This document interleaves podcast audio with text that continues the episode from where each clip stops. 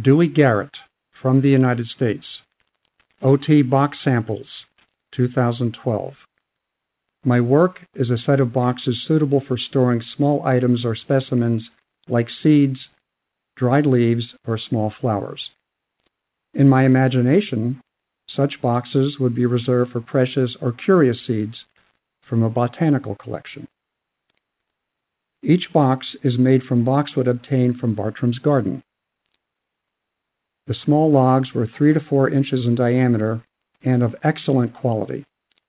Most had some gray spalting, but were still hard and of excellent machining quality.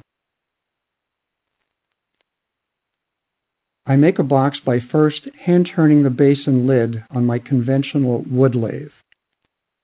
For boxes in this set, I then transferred them to my home-built, computer-driven ornamental lathe and decorated the surfaces using a variety of cutting techniques. I write software to control the machine, so I can cut patterns similar to the designs made with the ornamental lathes of the past that represented the state-of-the-art in machining.